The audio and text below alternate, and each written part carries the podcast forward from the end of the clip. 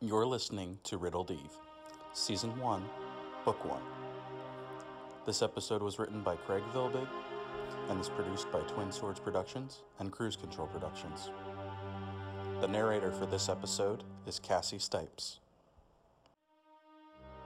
Chapter 4 The Underground. The simple wooden door closed behind her gently despite her haste.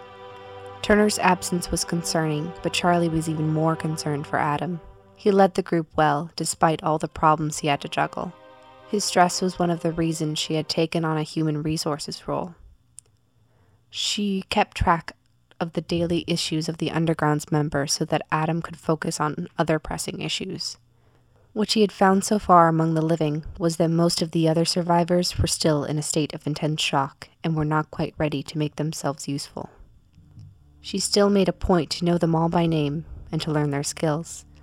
Adam made an effort to know everyone as well, but if he were ever looking for a specific talent, he would have just one person to ask. Her other major contribution to the underground was as their doctor. Her experience as an ambulance medic made her the closest thing to a doctor that they had. By no means did she limit herself to those tasks alone, but they were her focus. Charlie was watchful for any other way she could assist Adam. It was middle management, but someone had to do it, and she had to do something. Cots haphazardly lined the passenger subway loading platform. The one entrance that hadn't been blocked remained guarded by Dane and Corellia. They took turns, but even they had agreed it made them less useful during the group's day trip searching for supplies. That was one thing which Charlie didn't feel qualified helping. The beam of the flashlight, dimmed to a slit by Charlie's fingers, fell on a massive figure breathing in a gentle sleep. The man slept in clothes that he wore at all hours. Charlie had never seen Dane Ashfield wearing anything other than the matte green textured bodysuit. His rifle leaned against the cement pillar closest to his cot, and there were several other weapons lying neatly beneath the bed. In the few passing conversations the two had shared, he had been a very reservedly kind individual, and Charlie gave no hesitation to bending over and trying to shake the man awake. Suddenly, she was on her back, pinned down by the hulking man. She had no memory of what had transpired between the shake. She knew there had only been the one, and the feel of cement on her back. She failed to find air as his intense brown eyes bore into hers. Almost immediately, he pushed himself up and offered a hand to her. Charlie released a wheezing cough as the air returned to her lungs. Dane spoke with quiet haste. Miss Faraday, please forgive me. Just as a warning, never shake someone of my professional wake like that. Are you okay? She nodded in response and took his hand, still not able to speak, barely able to stand on her own. Still, she pushed away from Dane. He was tall and muscular with broad shoulders. He began to strap some of his weapons to himself as he continued. What's happening? Charlie barely noticed his cold smile beyond her headache. That was the question. Not why he had been awoken, not what she was up to, rather, where was the danger? Turner's missing. Adam wants you and Corellia. Her voice was quiet and a little more labored than she would have liked. Quiet was good, and other members of the underground need not be troubled by this. She glanced at a couple of the nearby people. They were still asleep at this hour. Dane's response was a simple nod that didn't move his short, gray streaked caramel hair. He was not old, per se, but looked as if he lived through more than any two men should in a lifetime. He started walking towards Adam's room. Charlie followed, limping slightly but trying to hide it. Dane spoke in the same unwavering tone as before. I'll go straight to Adam. You go get Corellia. It was Charlie's turn to nod. As they split, he caught her arm. And Charlie, don't shake her. She might react worse than I did. Charlie took that into consideration, Worse was hard to imagine, though if anyone could wake up worse, it would certainly be Corellia. She seemed to be from a similar profession as Dane. She gave a quick glance around the nearby sleepers again. It pained her to see so many people so hope impoverished. The encampment wasn't large. Only around 15 survivors were taking refuge here, under what little protection the underground could offer. Most of these accidental survivors were parasites to the community, using up the resources that the active members of the group procured. But Adam thought that would change in time. Hopefully, he was right. Charlie didn't exactly agree, but she did trust Adam's judgment.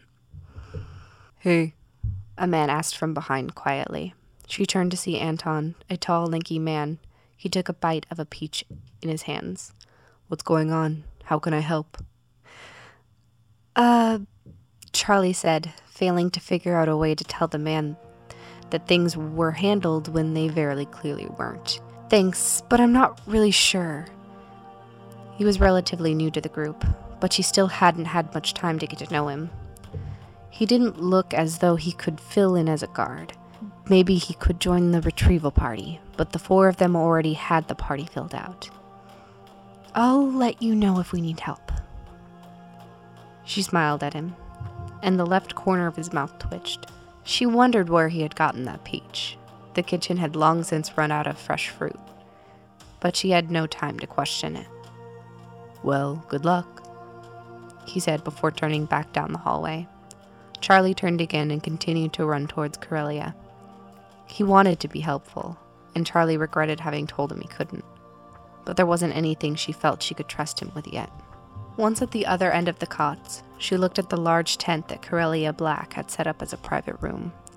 She was smaller than Dane, but equally deadly. She had left the tent door open, so Charlie was able to see her.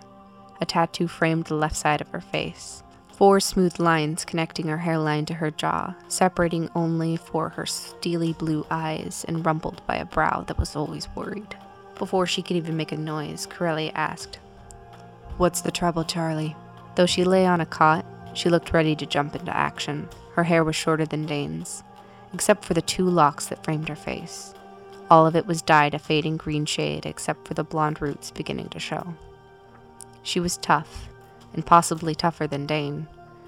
Though survival was not exactly a competition, the sly glances when working on the same projects and their vying for favor from Adam certainly told Charlie that they tried to survive better than each other.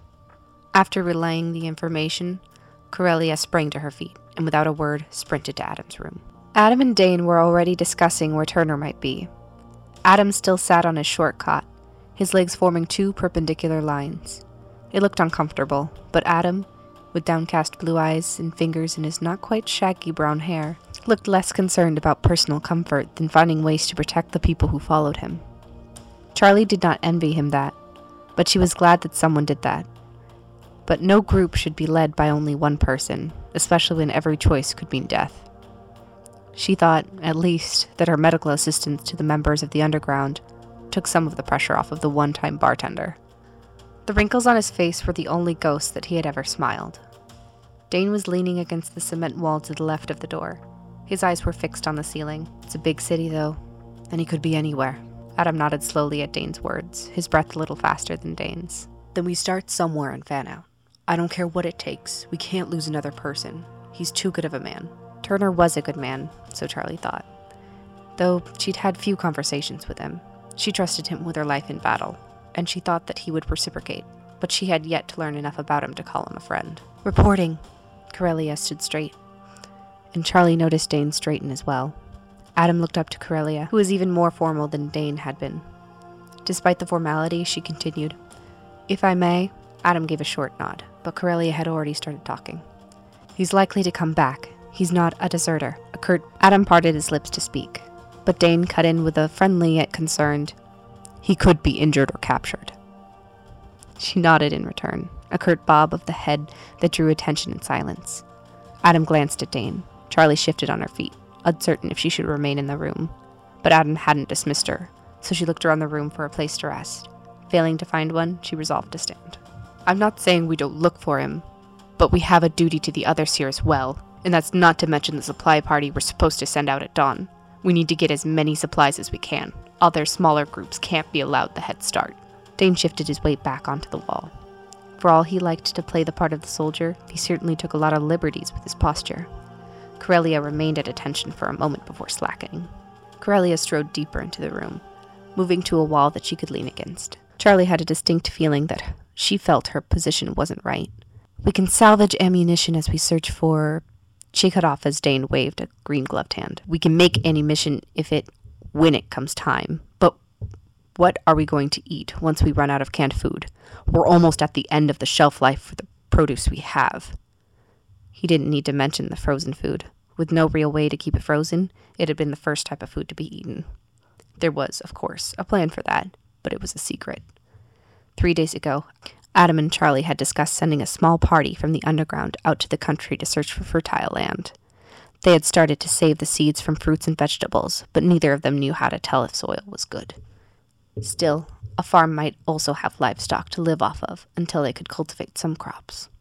The supplies in the city were already beginning to dwindle.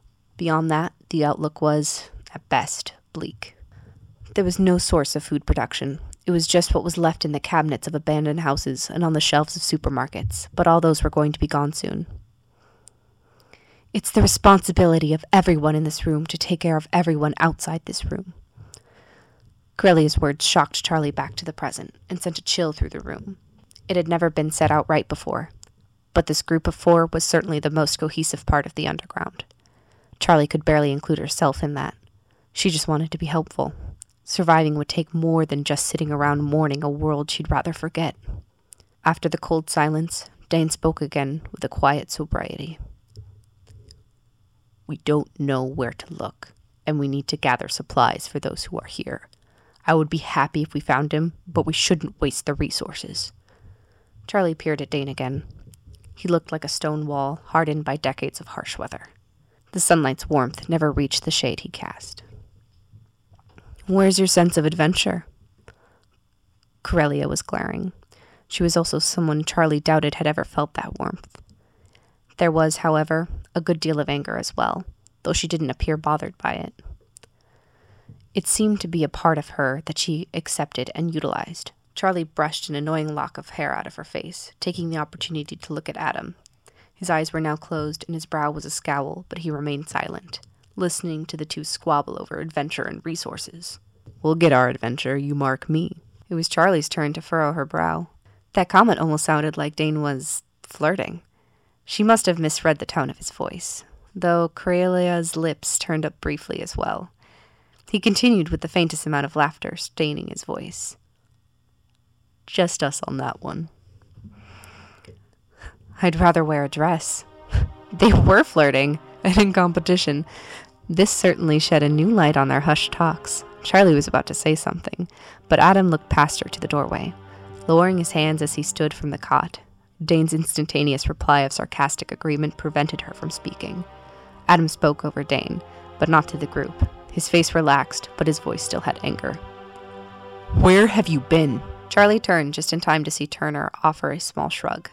In the dealings she'd had with the man, she found him aloof, but quite capable of surviving. Turner scrubbed his hair before loosely hanging his arms at his sides and stuffing his hands into his dark gray cargo pants, all the while walking towards the room.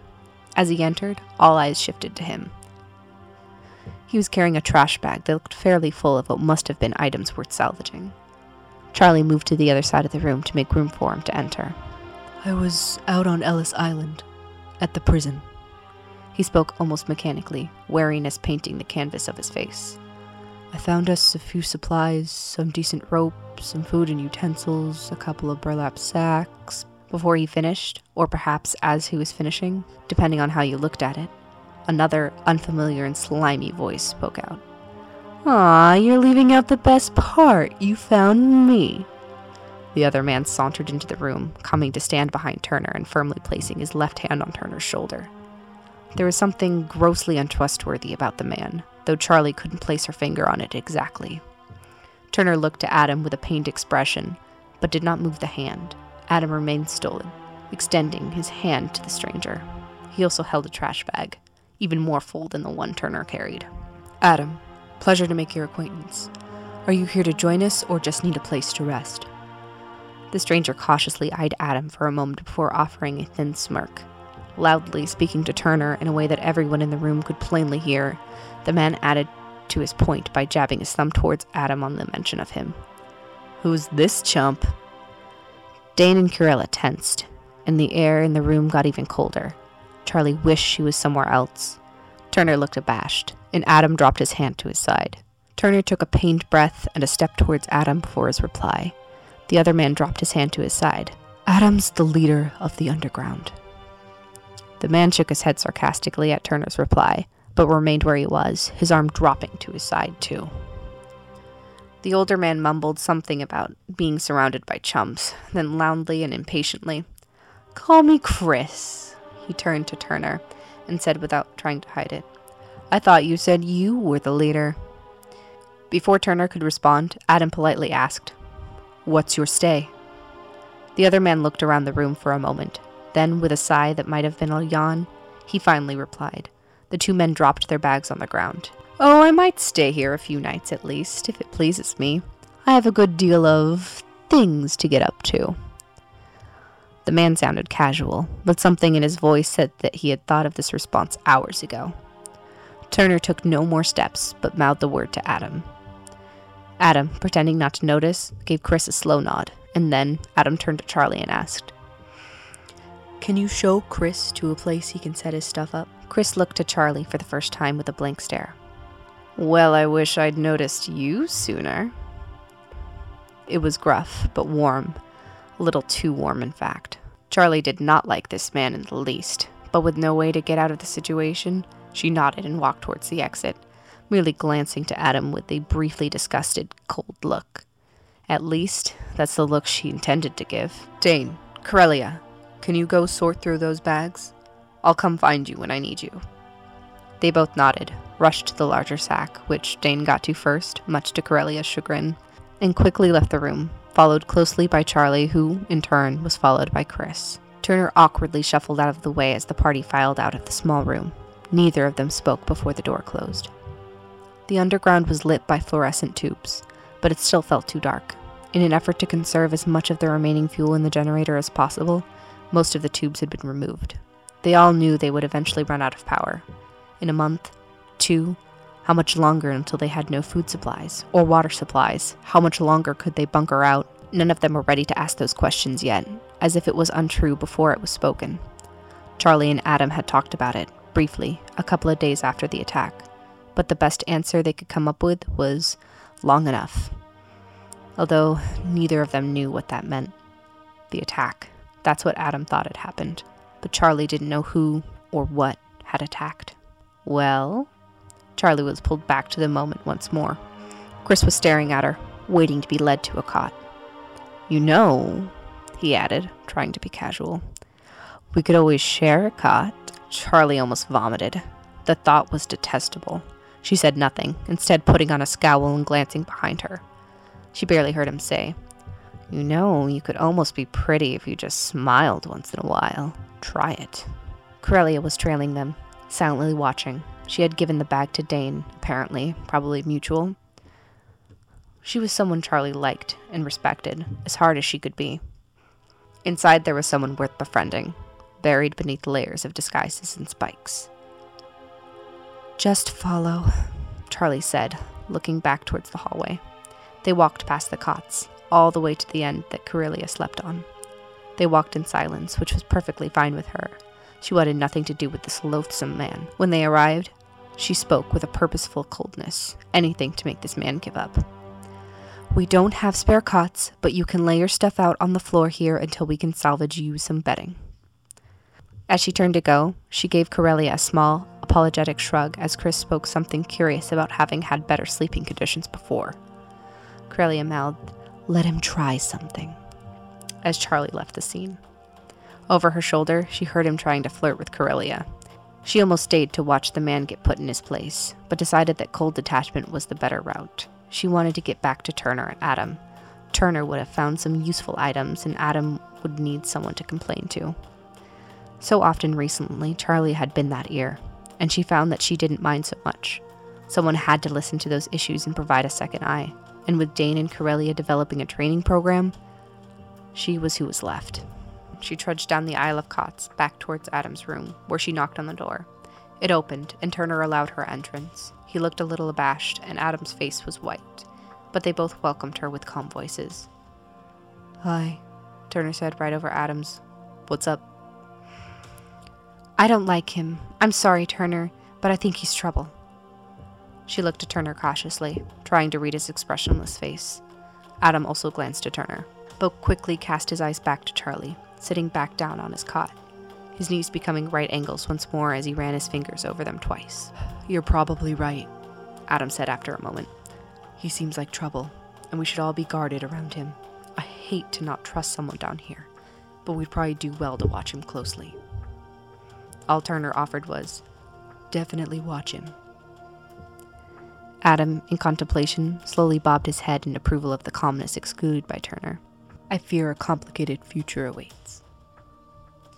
A complicated future always awaits, Adam said mutedly. But between everything that's happened, what else can we think if not that there is still some hope, somewhere in us, however small that may be? It was Charlie's turn to bob her head slowly, but Turner shook his head in disbelief. You know I want nothing from him, nothing to do with him. It was odd to hear, seeing as he had brought the man to the underground, but Charlie thought it a question better left unvoiced. What she did give voice to, however, was something that was slightly more pressing, at least at the moment. Chris was a wildfire waiting to happen, and she was no firefighter. So instead, she asked, Can I go search a library? We need more medical books for our shelves. We need to collect food. Nothing can be more important than that right now. Sorry. Adam's voice was full of exhaustion, but also apologetic. He hated telling people no, yet there was solid reasoning behind his choice. Still, Charlie didn't want to send the normal group out for medical books. They didn't know what Charlie still needed. No, I mean just myself. It'll be easier for me to find what I need. Adam looked up at her. After a moment, he stood once more, almost trying to stretch his legs out, but stopping himself just in time. All right, but I'm coming with you. I need the fresh air. After a brief pause, he continued, Well, I need the air anyway, and I don't want anyone leaving the underground alone. He glanced at Turner. That cold remark took coolly, however deserved it might be. Turner nodded before saying, It would help, but I'm exhausted. I'm going to try to catch some sleep. Adam nodded to tell the men that he could leave, but he had already turned to go. Charlie stepped out of his way and closed the door behind him. She looked at Adam, who was nodding thoughtfully. When are we leaving?